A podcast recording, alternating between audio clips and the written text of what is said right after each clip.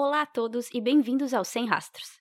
Eu sou a Luciana e aqui no podcast eu conto histórias de pessoas desaparecidas. Aviso importante: o episódio de hoje é especial e dividido em duas partes. Quando o serial killer Israel Keys foi pego em 2012, ele confessou oficialmente a apenas três assassinatos.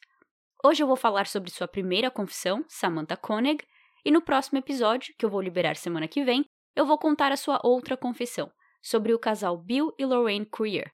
Esses dois episódios são longos e cheios de detalhes. Para vocês terem uma ideia, os roteiros dos meus episódios até então têm umas 10, 12 páginas cada um, o que costuma ser o bastante para um episódio de 30 minutos ou um pouco mais. O roteiro de hoje deu mais de 20 páginas. E quando eu digo de hoje, eu digo do episódio de hoje, tá? Ainda vai ter provavelmente mais umas 10 ou 20 páginas para o episódio de semana que vem, que é a parte 2 desse episódio. Eu queria ter falado sobre esse caso há um mês atrás, mas nesse meio tempo eu descobri um livro que uma jornalista americana escreveu sobre Israel Kiss e a investigação policial onde ele foi pego. Por isso eu resolvi adiar, para que desse tempo de eu terminar de ler e pudesse passar para vocês informações completas e precisas. Muitas das falas desse episódio e do próximo serão retiradas e traduzidas diretamente do livro. Então eu já deixo aqui minha recomendação, porque é um livro muito bom, detalhado e bem escrito. Em inglês, o livro se chama American Predator: The Hunt for the Most Meticulous Serial Killer of the 21st Century. Esse livro ainda não foi traduzido para a língua portuguesa, mas em tradução livre, o nome é Predador Americano A Caça pelo Serial Killer Mais Meticuloso do Século XXI. Foi escrito pela jornalista Maureen Callahan e foi publicado em 2019, depois de anos de pesquisa entre Maureen e o FBI. Se vocês quiserem comprar a versão em inglês, eu sei que tem o um livro físico na Amazon Brasil e também a versão digital no Kindle. E por último, antes de começar, eu quero deixar um comentário, principalmente como jornalista de formação.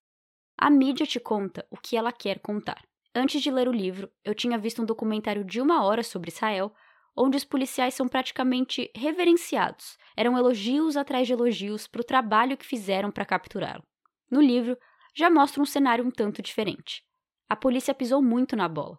Eu não vou dizer que se eles tivessem feito um trabalho melhor, eles poderiam ter salvo Samantha, porque vocês vão ver que, infelizmente, isso nunca foi uma possibilidade. Mas a investigação em si foi inundada por falhas do pior tipo: ego e preguiça.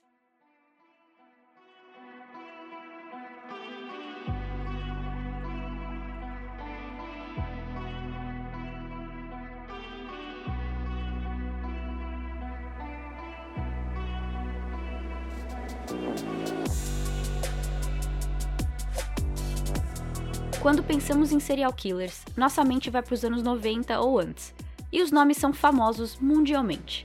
Ted Bundy, Jeffrey Dahmer, John Wayne Gacy. Com a tecnologia avançando rapidamente, câmeras em todo lugar, o número de serial killers diminuiu, mas não zerou. Israel Kiss foi pego em 2012 e mostrou que infelizmente é possível estar sempre a um passo à frente da polícia. Mas pior que isso, é possível que a polícia nem saiba que tem um serial killer andando livremente nas ruas. Em uma de suas entrevistas, Israel disse: Todas minhas vítimas são casos de pessoas desaparecidas. Sem mim, vocês nunca vão encontrá-las. Com o um recado dado, bem-vindos ao Sem Rastros. Esse é um episódio especial sobre Samantha Koenig e o serial killer Israel Kiss.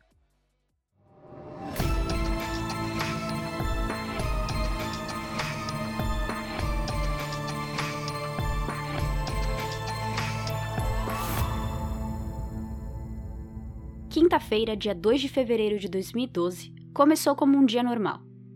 Um dos funcionários da manhã chegou para abrir o café drive-thru em que trabalhava em Anchorage, Alaska. Esses tipos de stand de café são populares lá. E não se engane pelo nome, porque o drive-thru é de pessoas e não carros. As pessoas param na janela, pedem seus cafés e vão embora. Eu pesquisei e em fevereiro no Alasca a temperatura média mais alta costuma ser. Vocês estão preparados? 0 graus. Temperatura máxima é de 0 graus. Então é fácil assumir que café era muito bem-vindo para aquecer a população. Quando o funcionário abriu a porta e entrou na pequena lojinha, percebeu que não ia mais ser um dia normal. O café estava todo bagunçado e todo o processo de fechamento que o turno da noite tinha que fazer não foi feito. Ele sabia que sua colega, Samantha Koenig, de 18 anos, tinha trabalhado na noite anterior e ela sempre foi muito responsável e uma ótima funcionária. Então, confiando em sua intuição de que tinha algo errado, o funcionário ligou para a polícia. Online, vocês vão achar fontes que dizem que o namorado ou o pai ligaram para a polícia na noite em que Samantha sumiu, mas o livro diz que foi o funcionário no dia seguinte. E eu vou me guiar principalmente pelo livro, já que a escritora teve acesso aos detetives e documentos oficiais. E vocês vão ver mais pra frente o porquê eu acredito que essa seja a linha do tempo correta para esse caso. Outra coisa que eu queria comentar também é que eu não tenho ideia do que, que esse colega de trabalho de Samantha pode ter visto de tão errado no café a ponto de achar necessário ligar para a polícia ao invés de simplesmente pensar: nossa, Samantha tá deixando a desejar, olha essa bagunça. Ou algo do tipo. Talvez o caixa tenha ficado aberto, mostrando que estava sem dinheiro, indicando um roubo? Não sei. Mas esse funcionário seguiu sua intuição e fez o certo, já que sim, tinha acontecido algo com Samantha. Em uma conversa inicial com o pai de Samantha, James Koenig, e o namorado, Dwayne Tortolani, os detetives descobriram que ela não voltou para casa na noite anterior, uma quarta-feira. A polícia então liga para o dono do café. Ele, que nem morava no Alasca, diz que o café tem câmeras instaladas e era possível acessá-las de longe. Ele manda as filmagens para a polícia e assim conseguem entender rapidamente o que aconteceu. Samantha foi sequestrada. Assistindo às gravações, é possível ver o seguinte: Samantha recebe um cliente pela janela do drive-thru. As câmeras estão dentro do café, onde se consegue ver a janela, mas não diretamente. Então não é possível ver quem está do outro lado. O cliente obviamente pede um café, pois ela prepara um e entrega para ele. Ela vira de costas rapidamente e assim que volta, ela levanta as mãos assustada e dá um passo para trás, dando a entender que estão apontando uma arma em sua direção. Ela apaga as luzes, vira de costas para a janela e se ajoelha, ainda com as mãos para cima. Três minutos depois, ela se levanta, tira dinheiro do caixa e entrega para ele. Ela volta a se ajoelhar. Mais alguns minutos se passam e é possível ver metade do corpo de um homem se debruçando sobre a janela e amarrando as mãos de Samantha atrás, nas costas. Ele então pula a janela, entrando inteiramente no café, e agora é possível ver que ele está usando uma máscara de esqui no rosto e carregando uma arma na mão. Ele fecha a janela atrás dele e, junto de Samantha, saem pela porta principal. Do lado de fora também tem uma câmera onde mostram os dois saindo, ela na frente e ele atrás, a seguindo de perto. Essa é a última vez em que Samantha é vista por essa câmera. Contando assim, parece que tudo aconteceu muito rápido. Mas na verdade, o vídeo inteiro, desde que o homem aparece na janela até eles saírem do café, se passam 17 minutos, 7 com ele do lado de fora e 10 com ele dentro do café. E é aqui onde meu sangue começa a ferver. Pelo fato de Samantha ter passado tanto tempo com esse homem desconhecido, a polícia acreditou que ela não era uma vítima e sim que foi algo combinado, que podia ser um trabalho interno de roubar o café ou fugirem juntos. Tinha um botão de pânico dentro do café e ela não apertou. E os detetives acreditaram ainda mais nessa teoria quando viram que ela mandou uma mensagem para Duane depois de já ter sido supostamente sequestrada pelo tal homem do café. Eu vou dar mais detalhes sobre essa mensagem mais para frente, mas só para vocês terem uma ideia, era uma mensagem de alguém que estava brava, brigando com o namorado. O que, de novo, deu mais gás para os detetives acharem que não tinha nada para se preocupar e que ela fugiu deliberadamente.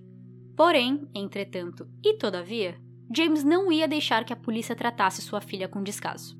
Na sexta tarde, com Samantha agora desaparecida há quase dois dias, James foi para frente do café durante o que seria o turno de sua filha, da uma da tarde às oito da noite para ver se ela apareceria, mas nada. Ele então partiu chamar a atenção da polícia e da mídia.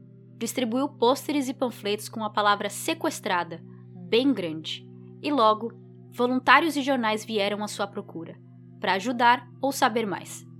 James não tinha papas na língua e falou com todas as mídias possíveis. Ele dizia que tinha certeza que sua filha tinha sido sequestrada e que a polícia não estava fazendo nada. Então, no sábado, depois de ver o desaparecimento de Samantha se tornar uma história nacional, os detetives foram forçados a iniciar uma investigação oficial. A polícia de Anchorage decidiu começar sua investigação entrevistando o namorado de Samantha. Duane conta que Samantha estava trabalhando no café há apenas um mês e seus turnos costumavam ser o último, da uma às oito. E às oito da noite, ele ia buscá-la. Aquele dia não foi diferente. Um pouco atrasado, ele chegou para buscá-la quase oito e meia da noite parou o carro ali perto e aguardou. Ele percebeu que todas as luzes do café estavam apagadas e não aparentava ter ninguém. Ele saiu do carro, foi até a janela e olhou para dentro. Duane percebeu que o estande estava um pouco bagunçado, mas só. Samantha não estava lá, então ele pensou que ela poderia ter conseguido carona com outra pessoa. Ele volta para casa, onde morava com Samantha e James, e esperou. Às onze e meia da noite, ele recebe uma mensagem de Samantha dizendo: Babaca, eu sei o que você fez. Eu vou passar alguns dias com amigos. Preciso pensar. Avise meu pai. Horas depois, lá pelas três da manhã, Duane abriu a porta de sua casa e se deparou com um homem usando uma máscara, mexendo em sua caminhonete. Ele volta para dentro de casa, chamando por James, mas quando os dois voltam, o homem já tinha fugido. Depois de um tempo, Duane foi até a caminhonete ver se tinha algo faltando e percebeu que a carteira de motorista de Samantha e o cartão de débito que ele compartilhava com a namorada não estavam mais lá. Ele voltou para dentro de casa, dormiu e acordou às nove da manhã, ainda sem sinal de Samantha. Os detetives não conseguiam acreditar no que estavam ouvindo. Como que sua namorada some, manda uma mensagem te xingando do nada, depois um homem aparece na sua casa roubando coisas da sua caminhonete, e como se isso não bastasse, roubando apenas coisas relacionadas a Samantha, e você não chama a polícia. Duane diz que achava que não podia reportá-la como desaparecida antes de 24 horas. Em uma entrevista com o pai, James disse a mesma coisa, que não sabia que podia reportar um desaparecimento antes da pessoa ter sumido por pelo menos 24 horas. Gente, isso é muito importante. Muitas pessoas acham que isso é verdade, mas é mito. Se você conhece alguém que desapareceu há um minuto atrás, pode ligar e pode reportar. Os detetives esperam que certas coisas sejam feitas antes, que a família da pessoa que desapareceu cheque hospitais, delegacias, converse com amigos, parentes, colegas de trabalho. Mas não importa, se você sabe de alguém que sumiu, vai na hora abrir um boletim de ocorrência. E se você receber algum tipo de resistência por parte da polícia, saiba de seus direitos. Uma dica que eu ouvi aqui nos Estados Unidos, mas acho que daria certo em qualquer lugar, é: se um oficial disser que não vai abrir um boletim de ocorrência, ou para esperar mais um pouco, ou que só parente pode reportar desaparecimento, chame mais gente. Eu não lembro o caso que eu vi isso, mas o policial não queria abrir um BO, então a menina, que era só amiga da pessoa desaparecida, convocou a família dela inteira para reportar o sumiço e apareceu todo mundo na delegacia, dizendo para eles ou abrirem o BO ou eles não sairiam dali. Em tempos de pandemia, peça para todo mundo ligar pro 190, 911 ou seja lá o número de emergência de seu país. Com tanta gente ligando, os policiais não têm como dizer não toda vez.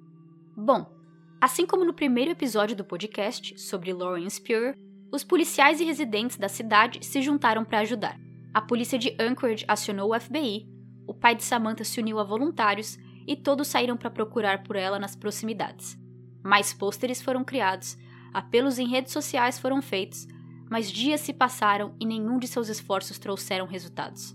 No dia 24 de fevereiro, três semanas depois de Samantha desaparecer, Duane estava jantando com James quando recebeu uma mensagem. Como eu disse antes, os três, Samantha pai e namorado, moravam juntos. E mesmo sem Samantha, Duane e James continuaram na mesma casa enquanto procuravam por ela. Duane pega o celular e se assusta quando vê que a mensagem era do número de Samantha. Ele abre e lê em voz alta para James. Connors Park, embaixo da foto de Albert.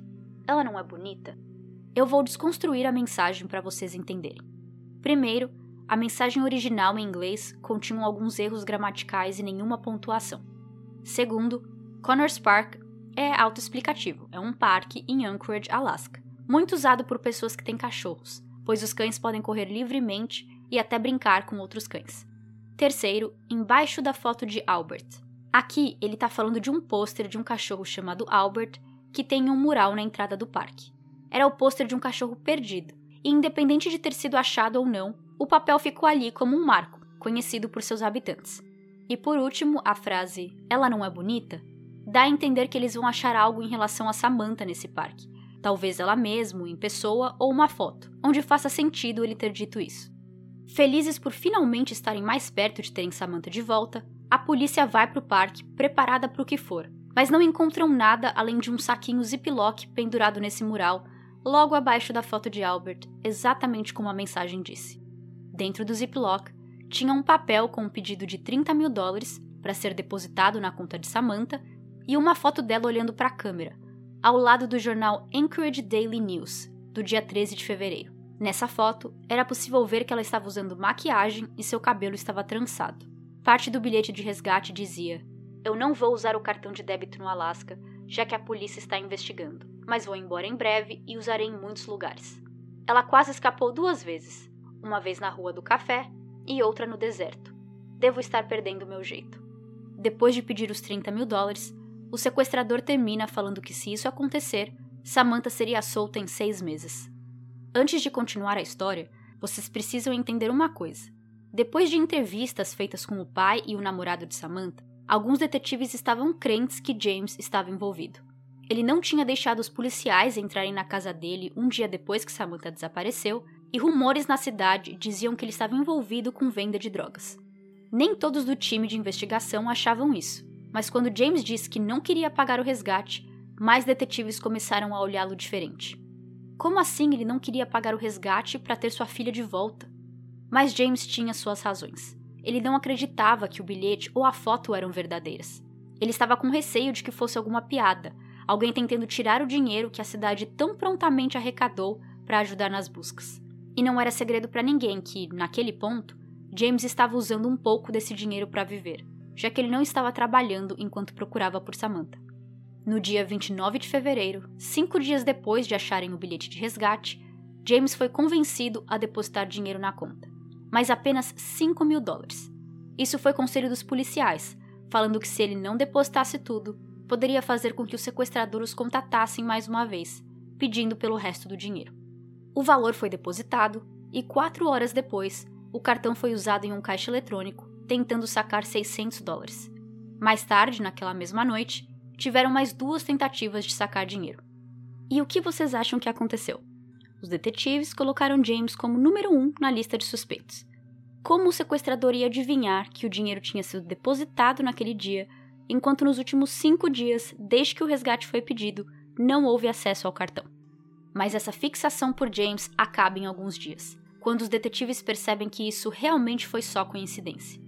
As câmeras de segurança desses caixas eletrônicos mostravam um homem alto e atlético, usando o cartão de Samantha. Duas coisas que James não era. E essa descrição, alto e atlético, também batia com a aparência do homem que é visto no café com ela. E quando eles resolvem finalmente parar de olhar para James e começar a trabalhar com a teoria de que sim, Samantha tinha sido sequestrada por um completo estranho, mesmo que muito raro, eles decidem então olhar as filmagens de uma câmera que tinha em um estacionamento perto do café. Por isso eu comecei o episódio falando da diferença entre mídias e como elas veiculam certas histórias. O documentário que eu assisti falava dos policiais como se eles tivessem levado esse caso a sério desde o começo. E aqui vemos que eles não só não levaram a sério, como acharam que Samantha tinha fugido por conta própria, depois fixaram no pai dela por semanas, a ponto de não fazer algo básico, que é olhar câmeras de segurança ao redor de onde ela foi vista pela última vez.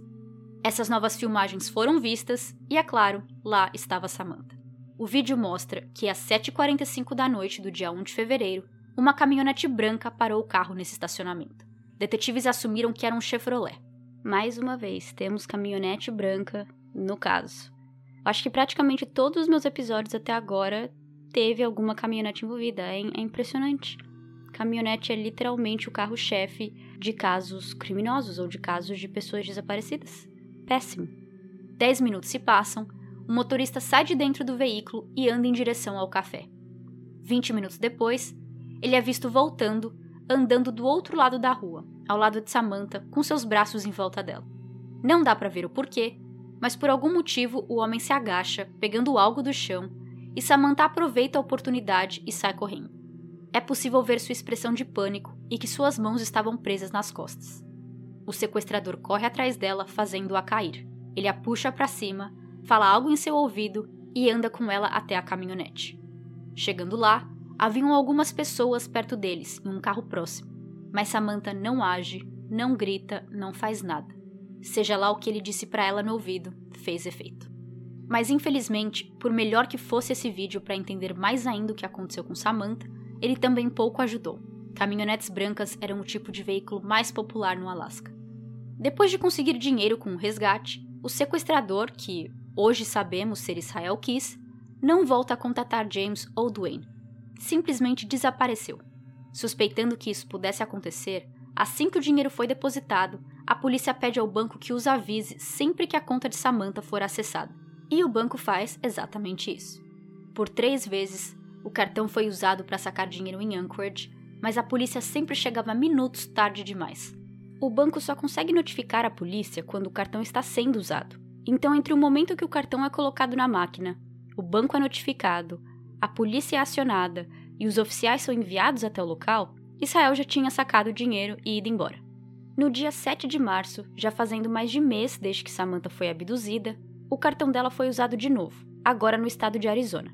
Vocês já devem saber disso, mas só para lembrar que o Alasca é um dos dois únicos estados, junto com o Havaí, que fica separado de todos os outros nos Estados Unidos. E para Israel ir do Alasca até Arizona, ou ele podia ir dirigindo pelo Canadá, que demoraria 60 horas, ou fazendo uma viagem de 6 horas de avião em um voo direto ou mais horas se fosse conexão.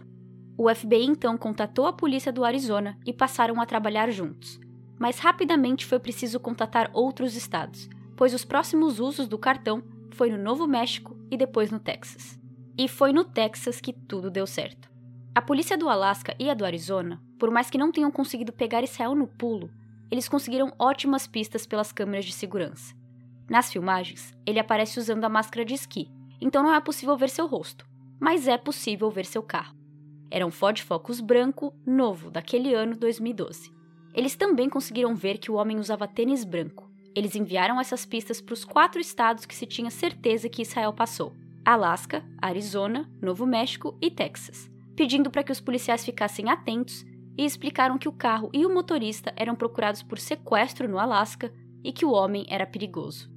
No dia 13 de março, uma semana depois que o cartão de Samantha foi usado no Arizona, o policial Brian Henry estava trabalhando na cidade de Lufkin, no Texas.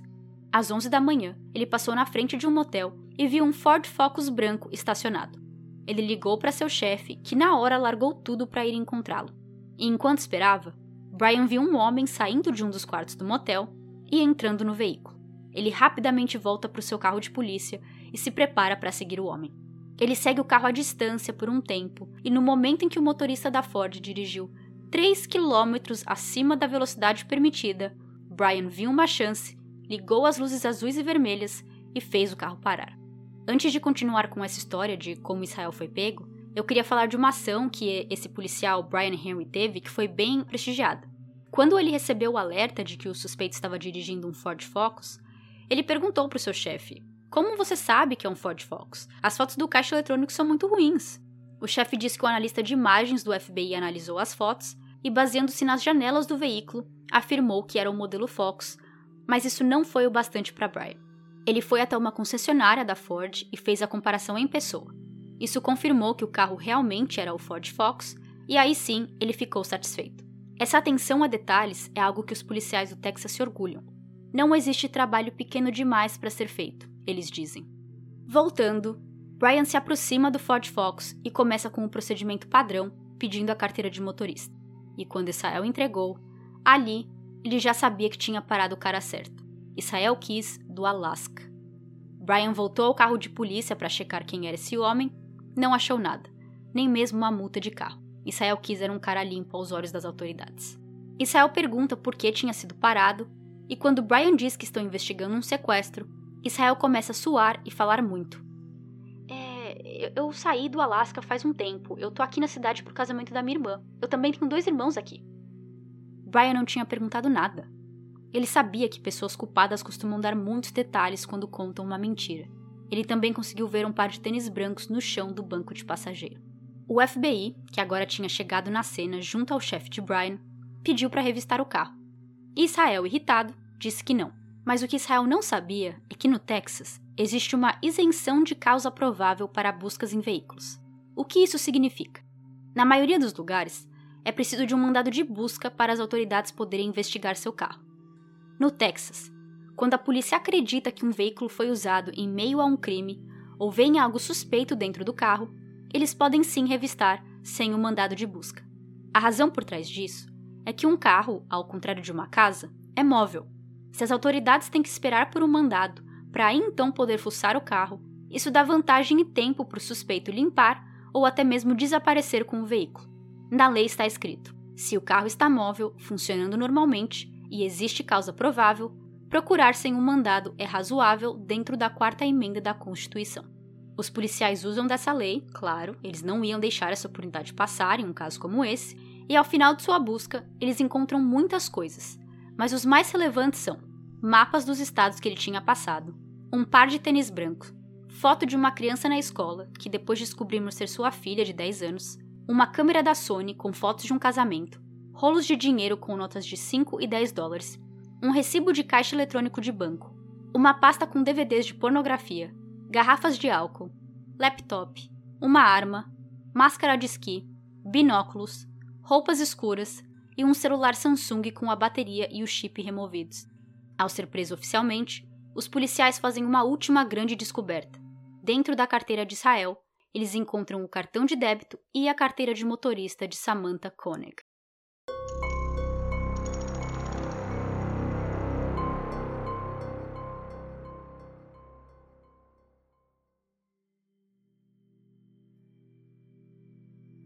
No Alasca, assim que a notícia de que tinham prendido um suspeito chegou, todos correram para fazer sua parte. Investigações no nome de Israel Keys deu o mesmo resultado de quando Brian Henry pesquisou. Nada, um homem sem antecedentes. Mas além dele ser um cara limpo em relação às leis, Israel também era limpo em todo o resto de sua vida. Ele não tinha imóveis em seu nome, nenhum documento familiar de pais ou irmãos, não tinha histórico de endereços onde morou, escolas frequentadas, nenhuma rede social, como esperado de um cara desses. Até suas armas, que os detetives depois descobriram que Israel tinha algumas, não tinha nenhum tipo de documentação. Mandados de busca começaram a ser escritos para entrar na casa de Israel, e quando conseguiram, o coração de um dos detetives parou na boca. Jeff Bell, que estava trabalhando no caso desde o começo, viu uma caminhonete branca da Chevrolet parada na frente da casa. Mas seu coração não parou por isso, e sim porque algumas semanas antes a polícia de Anchorage tinha investigado e eliminado aquele veículo como suspeito. Uma das detetives que estava trabalhando no caso de Samantha no Alasca viaja até o Texas para entrevistá-lo. Ela se chama Monique Doll, mais conhecida como Mickey, tem 35 anos e o dia em que Samantha desapareceu em fevereiro era o primeiro dia dela trabalhando com o time de homicídios em Anchorage. Antes disso, ela trabalhou por 10 anos no departamento de narcóticos e quatro desses anos foi sendo agente infiltrada. E logo como primeiro caso, pegou o sequestro de Samantha. Durante todas as entrevistas com Mickey e outros detetives, Israel parecia tranquilo. Típico serial killer de TV, que não parece se sentir culpado por seus crimes e apenas um pouco incomodado por ter sido pego. Ele era calmo e até parecia ser um cara legal. Foram várias entrevistas e cada uma delas tem suas partes importantes, que juntando tudo, montam um quebra-cabeça. Mickey, com sua vasta experiência policial, foi uma das principais peças para fazer com que Israel falasse. Na primeira entrevista, ela diz para ele: Seja lá quem escreveu o bilhete de resgate de Samantha, é um monstro. E eu não acho que você seja um monstro. Ela estava usando uma tática de aproximação, onde ela não necessariamente fala que ele é inocente, mas sim que ela entendia o porquê ele tinha feito tal crime. Claro, era só encenação. Mas Israel diz que não tem como ajudá-los. Mickey pressiona e pergunta: então, como você explica o cartão de Samantha em sua carteira? Ah, Israel diz. Eu tenho como explicar. Ele começa a contar que alguém tinha deixado um ziplock no assento de sua caminhonete. Dentro tinha um celular, um cartão e a senha desse cartão. Ele diz que deixou a janela do lado do passageiro aberta porque ele era fumante e assumiu que o ziplock foi deixado lá por alguma pessoa no qual ele fez algum trabalho e que deixou como pagamento. Eu ainda não tinha comentado, mas Israel tinha sua própria empresa de construção no Alasca e, de acordo com ex-clientes, ele fazia um ótimo trabalho e ninguém nunca percebeu nenhum comportamento estranho vindo dele. Obviamente, ninguém acreditou nessa mentira mal feita e toda essa entrevista inicial com Israel foi inútil. Ele não falou nada que o implicasse no sequestro de Samantha e, no momento, tudo que os detetives tinham para mantê-lo preso eram os crimes de fraude bancária, mas isso não ia segurá-lo preso por muito tempo talvez seis meses. Israel foi preso no dia 13 de março, mas foi no dia 30 que ele decidiu cooperar. Ao ser transferido do Texas para o Alasca, ele falou com os agentes que estavam com ele nessa viagem e pediu para que eles contatassem os detetives no caso de Samantha, pois ele estava pronto para conversar. Antes de começar o interrogatório oficial, ele diz que só vai falar sobre duas condições. Um, se a pena de morte for tirada como opção, porque ele sabia que ia virar opção com o que ele tinha para falar. E segundo, que ele não queria a mídia envolvida. Ele sabia que seu nome já estava público com sua prisão no Texas, mas qualquer detalhe a mais que ele contasse deveria ser apenas para os ouvidos das autoridades. Aqui vemos um lado humano de Israel. Ele estava preocupado com sua filha, com o que poderia chegar nela. Oficialmente, Israel começou dizendo que existem dois Israéis. O que todos conheciam, o bom pai, marido, trabalhador, com uma vida pacata, e o verdadeiro Israel. Um assassino frio e calculista, que nem padrão de vítima tinha, mas sim que aproveitava qualquer oportunidade para matar. Israel começa contando que na semana do dia 1 de fevereiro de 2012, ele passou com seu carro pelo café de Samantha várias vezes no mesmo horário, de noite, para ver como era o público, quantas pessoas iam no café aquela hora, pesquisando. Depois de muito observar, Israel decidiu roubar o café. Vocês lembram que ali perto tinha um estacionamento, que foi onde Israel estacionou o carro? Então, na verdade, o café não era isolado, longe de tudo. Ele ficava perto de uma rua bem movimentada e de um pequeno shopping a céu aberto. Mas naquela semana havia nevado muito, diminuindo o tráfego naquela área e atrapalhando a visão do café também, que ficou um pouco tapado com essa neve.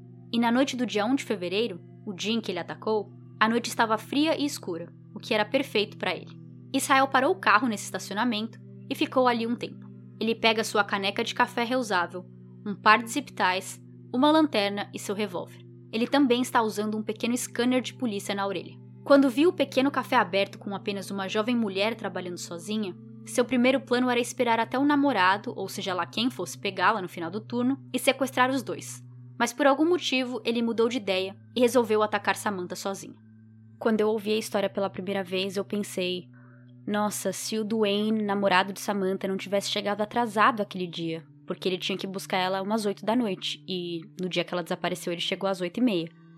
Então eu pensava, se ele tivesse chegado na hora certa, ela poderia estar viva, ele poderia ter salvo ela.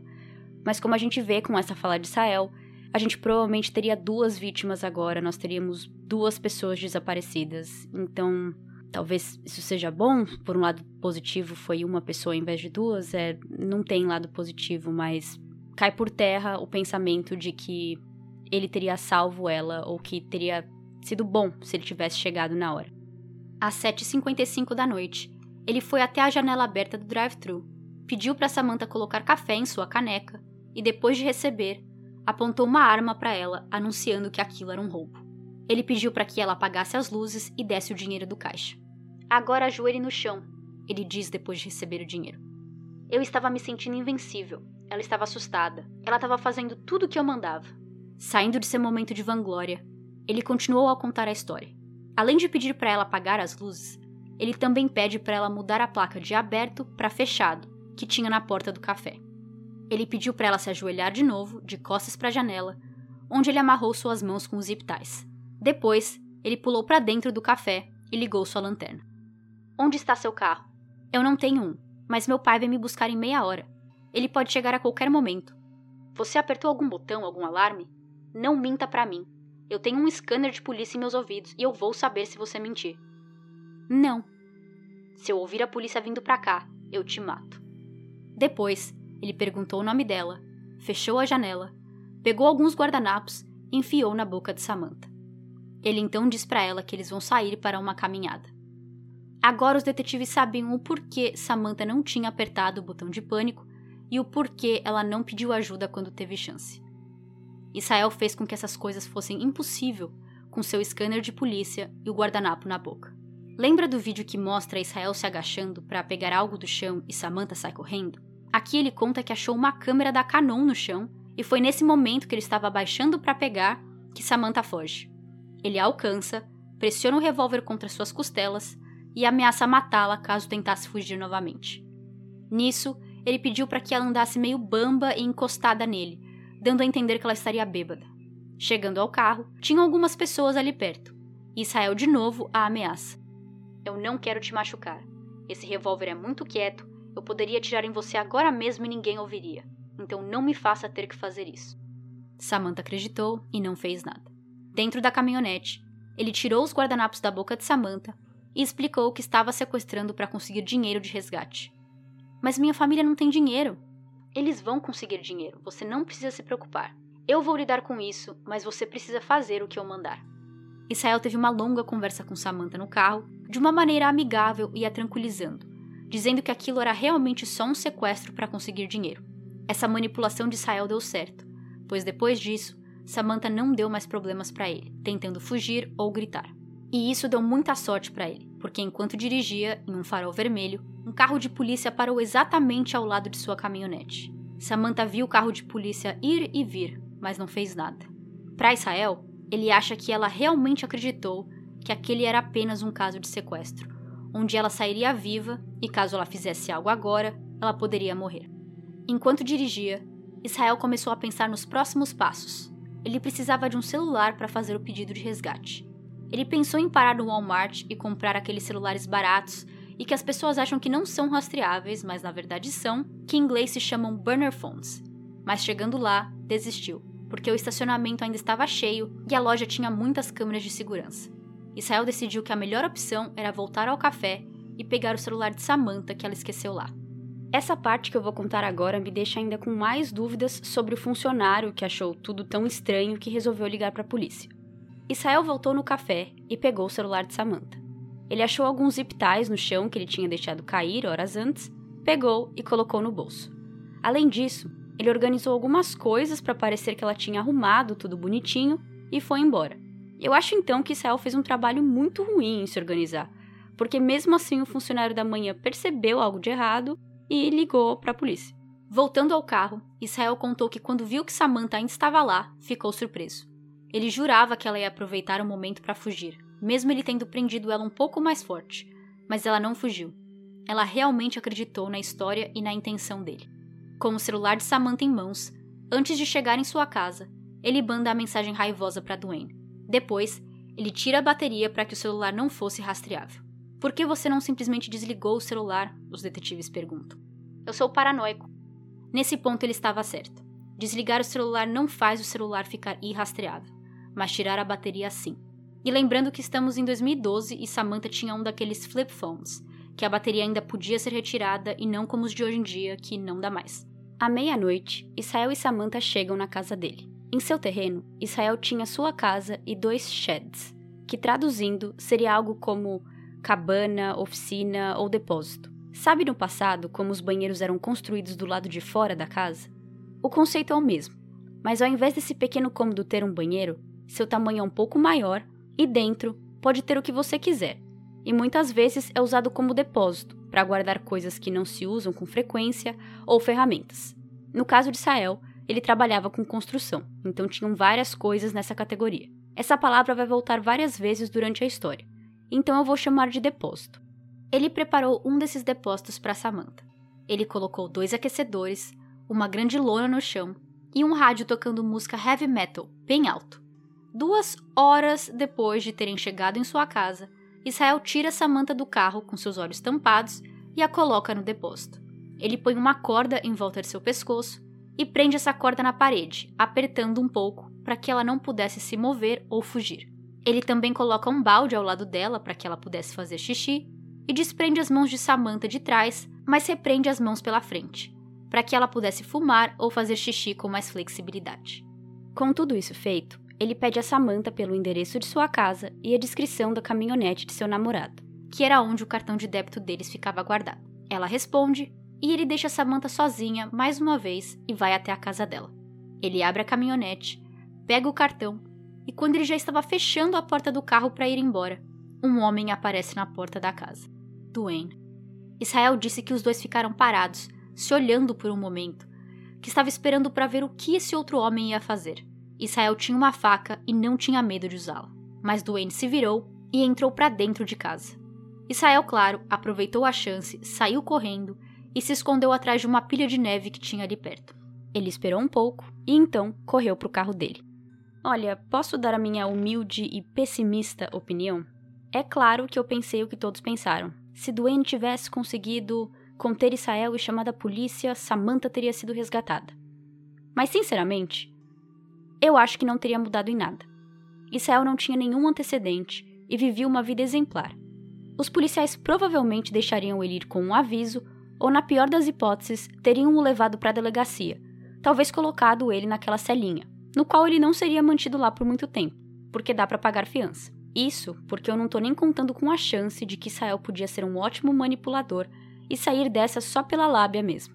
Eu acho que a única maneira que isso poderia talvez salvar a vida de Samantha é se os policiais conseguissem perceber o quão estranho é que Samantha desaparece na mesma noite que um homem tenta roubar o carro de Duane, que também era usado por Samantha. E se eles conseguissem revistar a casa de Sael, o que eu duvido que ele daria permissão e os policiais também não teriam o bastante para um mandado de busca. Enfim, saí total da história aqui. Mas é que eu fiquei com isso na cabeça e pode ser que seja apenas minha personalidade pessimista falando mais alto. Mas esse quase encontro entre Duane e Sael não me faz ter muitas esperanças de que poderia ter acabado bem e salvado a vida de Samantha. Voltando à história, mesmo depois de quase ser pego, Israel passou em um caixa eletrônico para testar a senha que Samantha tinha passado para ele, do cartão, e funcionou. Ela só tinha 94 centavos em sua conta. Dali, ele volta para casa às três da manhã. E a parte mais surreal desse caso. Israel precisava acordar às 5 da manhã daquele mesmo dia, porque ele, sua filha e sua namorada iam viajar por uma semana em um cruzeiro para o México e depois eles iam visitar familiares de Israel no Texas. Nesse momento, durante o interrogatório, Israel se fecha e diz que só vai continuar a história quando Mickey estiver presente. Eu não sei exatamente o porquê, talvez ela ainda estivesse no Texas, mas ela não estava presente nessa entrevista inicial onde ele decidiu confessar. Ela ouviu tudo por teleconferência e foi correndo de volta para Alaska e sentou-se frente a frente com Israel dias depois. Suas táticas de aproximação naquela primeira entrevista tinham dado certo. Com Mick lá, ele continua a história. Quando Israel chegou em casa às três da manhã, sua filha e namorada já estavam dormindo. Ele foi até a cozinha, pegou um copo de vinho para ele, um copo de água para Samantha e foi encontrá-la no depósito. Você conseguiu falar com meu pai? Samantha perguntou, mantendo a calma. Israel mente e diz que estava tudo bem. Ele se agacha, desprende a corda do pescoço de Samantha e corta os zip ties de seus pulsos. Ele disse que fez isso de propósito. Tirou todas as amarras dela para dar esperanças de que logo tudo ia acabar e ela voltaria para casa sã e salva, assim como ele tinha prometido antes. Mas Israel não tinha intenção nenhuma de deixá-la viva. Assim que terminou de desamarrar Samantha, ele aprendeu de novo, agora de um jeito mais forte e complicado, para impedir que ela tentasse se soltar.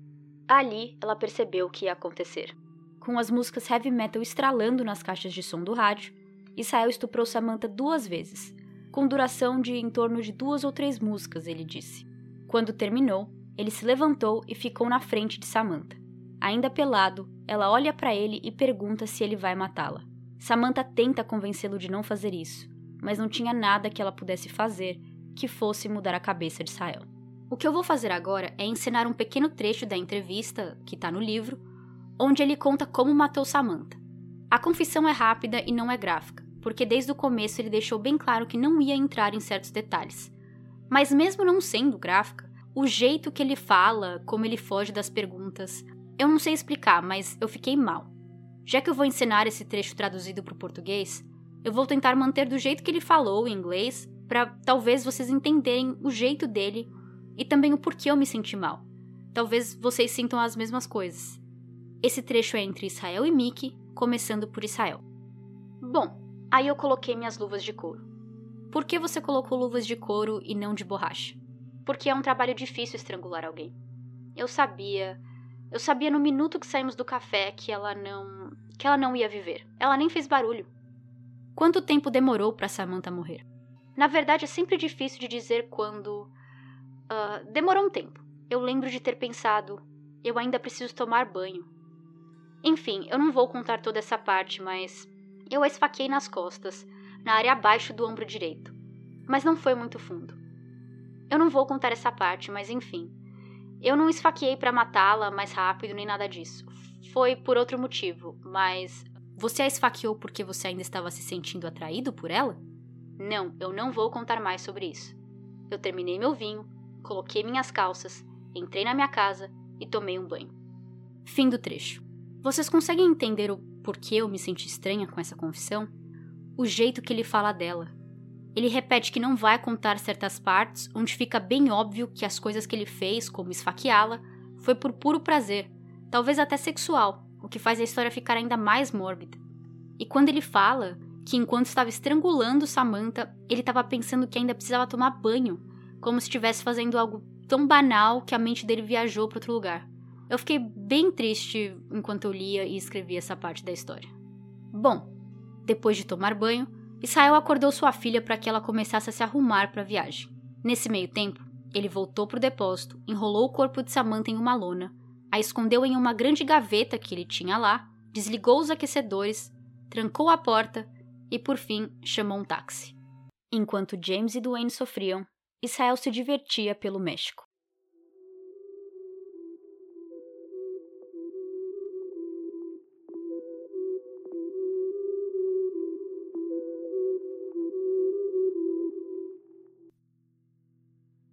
Com a confissão do assassinato de Samantha, detetives tinham duas dúvidas. A primeira, que história é essa de deserto, que ela tinha fugido no deserto?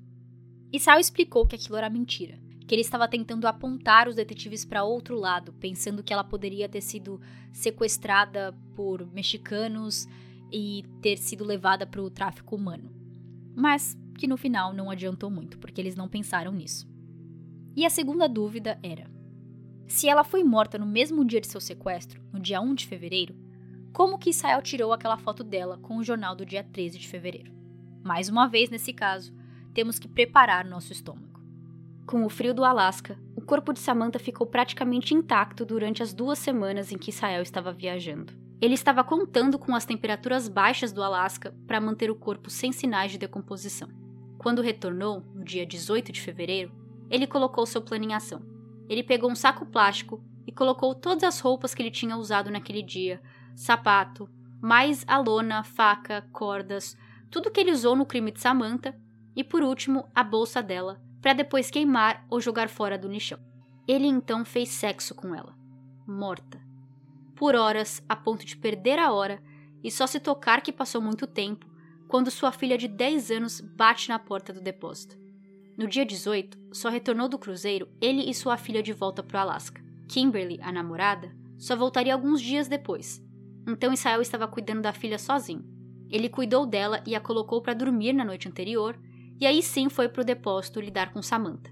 Se sua filha estava acordada procurando por ele, significava que já era manhã seguinte e ela precisava ir para a escola. Ele conseguiu se desvencilhar dessa situação sem grandes problemas, e na outra noite depois de levar e buscar sua filha na escola, dar janta e colocá-la para dormir, ele seguiu com seu plano. Ele deixou sua filha sozinha em casa e saiu dirigindo por várias lojas, comprando várias coisas que ia precisar para o pedido de resgate: uma câmera Polaroid, papel, máquina de escrever e uma linha de pesca. Por último, ele pegou o jornal do dia 13 de fevereiro em uma caçamba de lixo de um supermercado. Por que você escolheu o dia 13? Os detetives perguntaram. Porque eu não estava no Alasca nesse dia. Mais e mais, detetives tinham certeza de que Israel era um serial killer e que aquele não tinha sido seu primeiro crime. Voltando para casa, Israel começou com a maquiagem de Samantha. Ele tinha usado um pouco de maquiagem que a própria Samantha tinha em sua bolsa, comprou mais algumas no Walmart e usou também maquiagem de sua namorada. Ele disse que demorou horas nessa tarefa para que ela aparentasse viva e saudável. Quando foi a hora de posá-la para foto, mais um problema. Mesmo com maquiagem, os músculos do rosto estavam moles, para baixo, sem expressão. Ali eu desisti e decidi usar durex, fita. Assim ia parecer que ela tinha uma certa textura no rosto. Aí eu ainda estava tendo problema com os olhos dela, ou a testa, sabe? Porque não tinha expressão nenhuma. E ah, eu tentei Super Bonder, mas não funcionou. Então eu peguei uma agulha que eu tinha. Eu tinha uma grande agulha curvada. Eu não lembro o nome, mas eu tinha isso e a linha de pesca e eu costurei, uh, peguei a agulha e fui por baixo da sobrancelha dela, tipo bem no meio das sobrancelhas, para baixo e para cima, uh, perto da cartilagem do nariz, e aí subia pela mesma direção e fazia de novo. Aí eu puxava para ficar mais firme. Então eu tirei uma foto de teste para ver como tinha ficado. Depois eu coloquei um pouco mais de maquiagem nela e fiz tranças em seus cabelos. Perguntado sobre a maquiagem e as fotos pelos detetives, Israel continua contando. Eu tive que colocar maquiagem nela inteira.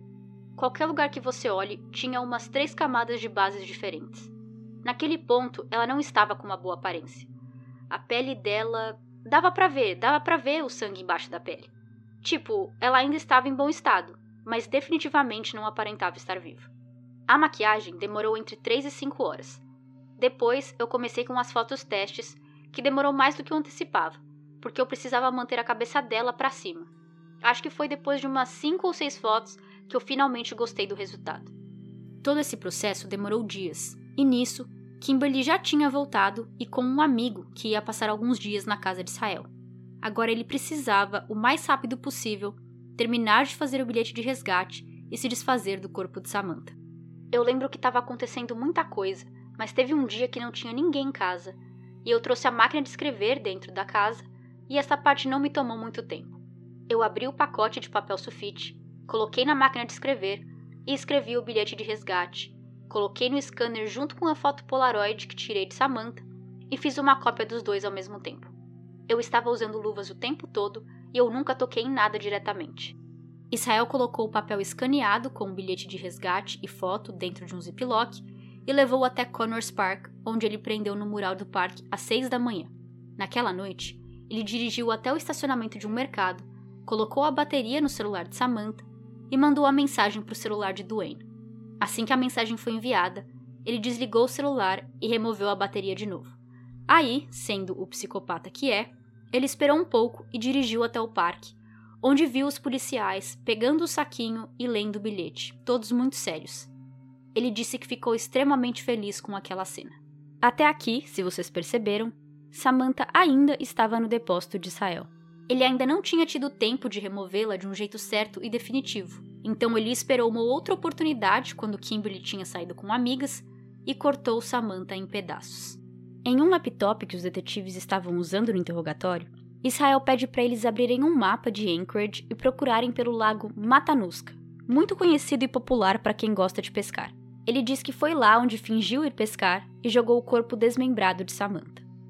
Agora vocês perguntam: como que ele conseguiu ir a um lago de pesca, onde provavelmente tem outras pessoas, e jogar partes de um corpo humano dentro do lago sem ninguém suspeitar?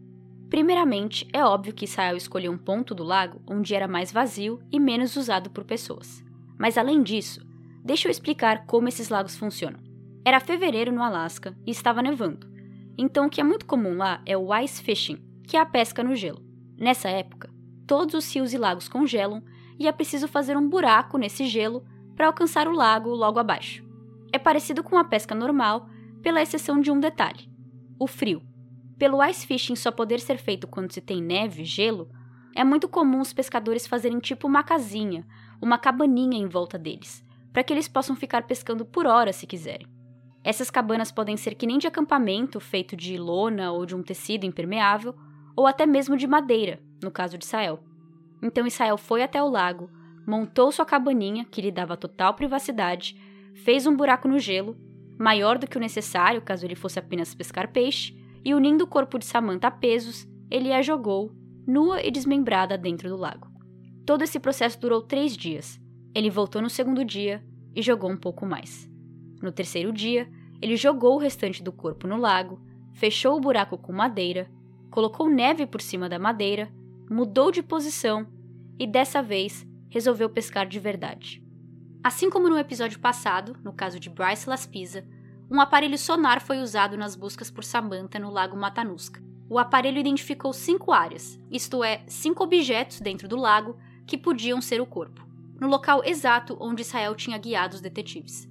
Depois de um dia inteiro de preparação, incluindo fazer uma cabaninha para manter as mídias longes, às sete da noite, mergulhadores entraram no lago, pegaram os objetos que se confirmaram ser o corpo de Samantha e os trouxeram à superfície. Essa parte do lago tinha 12 metros de profundidade e, em menos de uma hora, todas as partes do corpo dela foram recuperadas. Esse resgate foi difícil para os mergulhadores, não só por causa do ato triste de ter que procurar por uma jovem dentro de um lago, mas também por causa dos pesos que Israel usou, com a intenção de que o corpo pesasse e ficasse no fundo do lago, sem boiar para a superfície quando o gelo derretesse. Com essa tarefa feita, a parte mais difícil da investigação chegou: falar com James. Os detetives estavam conversando com ele durante todo esse processo, desde que prenderam Israel no Texas, mas sempre deixando algumas informações de fora, por precisarem primeiro averiguar se eram verdadeiras, para não possivelmente contar uma inverdade a James sobre sua filha.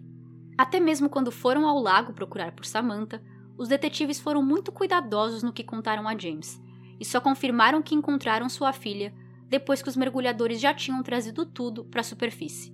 Na página Please Help Find Samantha Koenig, no Facebook, que James criou assim que Samantha desapareceu, ele fez um post quando ela foi encontrada. Eu entendo que as últimas notícias foram muito difíceis de ouvir e entender, mas nem tudo foi divulgado pela polícia e pela mídia. Eu fui perguntado se queria que certos detalhes do caso fossem divulgados, e eu tomei a decisão de divulgá-las, por mais difícil que seja. Tem que ser feito, e tudo vai ser feito na esperança de que quando nós tentarmos fazer mudanças nas leis do Alasca, que nós vamos carregar essa história em nossos corações e tomar a decisão certa.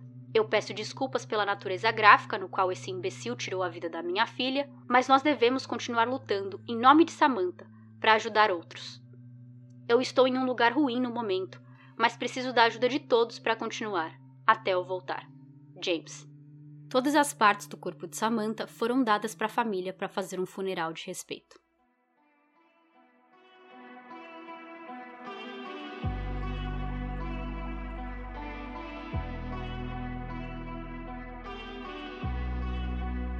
Desde o começo, a história de Samantha me doía, me machucava. Eu gosto muito do assunto true crime, eu ouço podcasts, assisto documentários, mas poucas histórias me fizeram tão mal quanto a dela. Eu pensei em adiar ou desistir do episódio algumas vezes, mas com isso eu comecei a tentar entender o porquê. Por que esse caso era tão pessoal para mim? Por que me incomodava tanto? Será que eu me achava parecida com ela? Será que eu me vejo nela? Vendo uma foto de Samantha, eu percebi que não, não era isso. Até que, lendo o livro, na página 132, está escrito assim: Depois de recuperar o corpo de Samantha, o detetive Jeff Bell finalmente estava voltando para casa. Agora, toda vez que ele passasse em frente ao café que Samantha trabalhava, ele sabia que não ia mais ter perguntas. Ele sabia exatamente o que tinha acontecido, em tantos detalhes que parte dele desejou nunca ter ouvido. Ali eu entendi. Nós sempre queremos saber de casos solucionados, sempre queremos saber como e quando o criminoso foi pego, com que provas e até mesmo o que aconteceu. Mas com tantos detalhes assim? Mesmo com esse sentimento, eu decidi contar a história de Samantha inteira, com todos esses detalhes, porque, como seu pai disse, é uma história que merece ser contada e lembrada. Na hora de lutar por mudanças, é de Samantha que precisamos lembrar em nossos corações. Saber tudo o que aconteceu com Samantha todas as palavras ditas, às vezes que ela teve uma mínima chance de fugir, às vezes no qual testemunhas estavam tão perto e ninguém percebeu o que estava acontecendo. Ouvir a história de Samantha é empatizar por cada minuto de seus momentos finais, e é impossível não se colocar no lugar e sentir medo, raiva, e até mesmo ter a própria esperança que ela por tanto tempo teve ir embora. James conta um pouco mais sobre sua filha na página do Facebook. Desde que o caso de Samantha foi solucionado, a página manteve o nome, mas começou a ser usada como um local para postar fotos e informações de pessoas desaparecidas no Alasca. A página é ativa até hoje, mas nos últimos anos foi pouco utilizada. A mensagem a seguir é de março de 2012, uma semana antes de Israel ser encontrado. Samantha é uma menina jovem cheia de vida e tem uma grande personalidade. Ela pode te colocar de bom humor quando você está se sentindo mal apenas pela sua risada. Ela é contagiante com seu charme e jeito sarcástico. Ela sempre quis trabalhar com animais, ou com cavalos ou animais selvagens. Ela estava começando a considerar a ideia de se alistar na marinha, para se tornar uma enfermeira, ajudar pessoas e ter uma carreira lucrativa, que foi uma ideia que me deu muito orgulho, assim como sempre tive, que ela conseguia tomar esse tipo de decisão sozinha. Infelizmente, condições médicas colocaram um fim nesse sonho.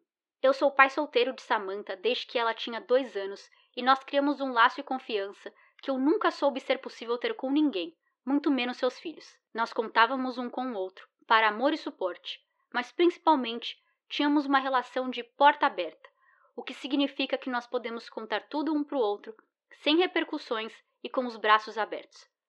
Acredite em mim, nem sempre foi tudo lindo e fácil para chegar nesse ponto da nossa relação, mas foi uma experiência que eu nunca mudaria. Minha filha ganhou meu coração no segundo dia em que soube que minha esposa estava grávida. Eu só não sabia que eu ia me apaixonar tanto por outro ser humano até Samantha nascer. Nos primeiros seis meses de sua vida, eu dormi no sofá, no andar de baixo da casa, com ela ao meu lado em um Moisés, até que eu me sentisse confortável o bastante com ela dormindo e respirando para trazê-la para o andar de cima e colocá-la em seu berço.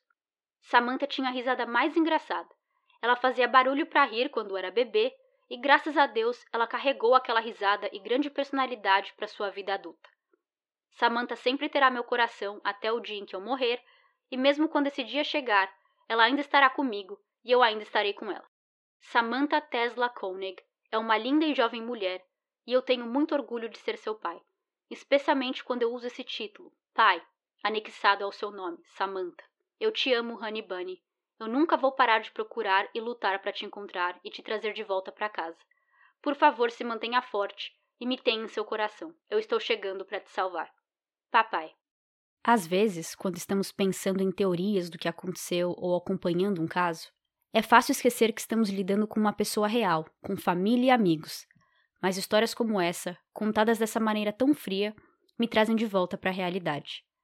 Eu sei que eu nunca fiz um primeiro episódio ou uma introdução do porquê eu quis fazer um podcast apenas sobre pessoas desaparecidas, mas um dos motivos principais era porque eu queria contar a história da vítima, das pessoas em sua volta, e, é claro, da polícia e dos detetives. Nesse episódio mesmo, que é um episódio especial sobre Israel e suas vítimas oficiais, eu ainda quero contar essa história do ponto de vista de Samantha, de seus familiares, detetives e apenas falar de Israel quando se é necessário. Em seu caso, nós só temos resolução para Samantha, Bill e Lorraine porque ele decidiu confessar. Então é necessário falar sobre ele para contar essas histórias. Eu poderia facilmente fazer um episódio inteiro sobre a vida dele. Onde nasceu, como cresceu, como era sua relação com os pais, sua juventude, seu primeiro crime, mas eu não vou. Eu vou sim falar mais sobre Israel e parte de sua vida no segundo episódio, porque é necessário tentar entendê-lo um pouco mais para nós também tentarmos entender o porquê ele cometeu crimes tão horríveis. Mas mais do que isso, eu me recuso a dar palco para esse tipo de pessoa. E sim, eu entendo a ironia, porque mesmo não contando a história dele em si, eu estou aqui falando dele. Eu acho legal falar disso agora, mesmo que um pouco atrasado, mas assim eu já deixo claro o meu objetivo no podcast. Quando o episódio for de caso solucionado, como o de hoje, é óbvio que se terá informações sobre o suspeito, mas apenas o necessário para o caso. Por outro lado, um dos maiores medos de Israel quando foi preso era de que sua história viesse a público. Suas duas únicas condições para confessar seus crimes eram: primeiro, que ele queria a pena de morte em menos de um ano, e segundo, que ele ia confessar e ser condenado por seus crimes, mas que seu nome não viria a público. Não se iam ter documentários e reportagens sobre eles, como se tem com tantos outros serial killers. Durante os oito meses que Israel ficou preso, ele percebeu que os detetives não iam conseguir fazer suas condições serem alcançadas, pois o público e a mídia exigiam por uma explicação do que aconteceu com suas vítimas, principalmente Samantha. Então, quando ele se suicidou em dezembro de 2012, sua história veio ao público e hoje ele é um nome popular e conhecido nos Estados Unidos e no mundo, especialmente para aqueles no meio criminal. Saber que ele não ia gostar de ver seu nome na boca do povo, que era exatamente o que ele não queria, faz a minha mente pensar que tá tudo bem eu estar aqui falando dele. Quase como se fosse uma pequena vingança por tudo que ele fez. E calma, eu sei o que vocês estão pensando. Você contou no começo do episódio que uma das condições de Israel era que ele não queria pena de morte. Mas agora mesmo você falou que ele queria a pena em menos de um ano. Não tá errado? Não, tá certo mesmo. E eu continuo falando disso e da segunda confissão de Israel no próximo episódio. Até logo.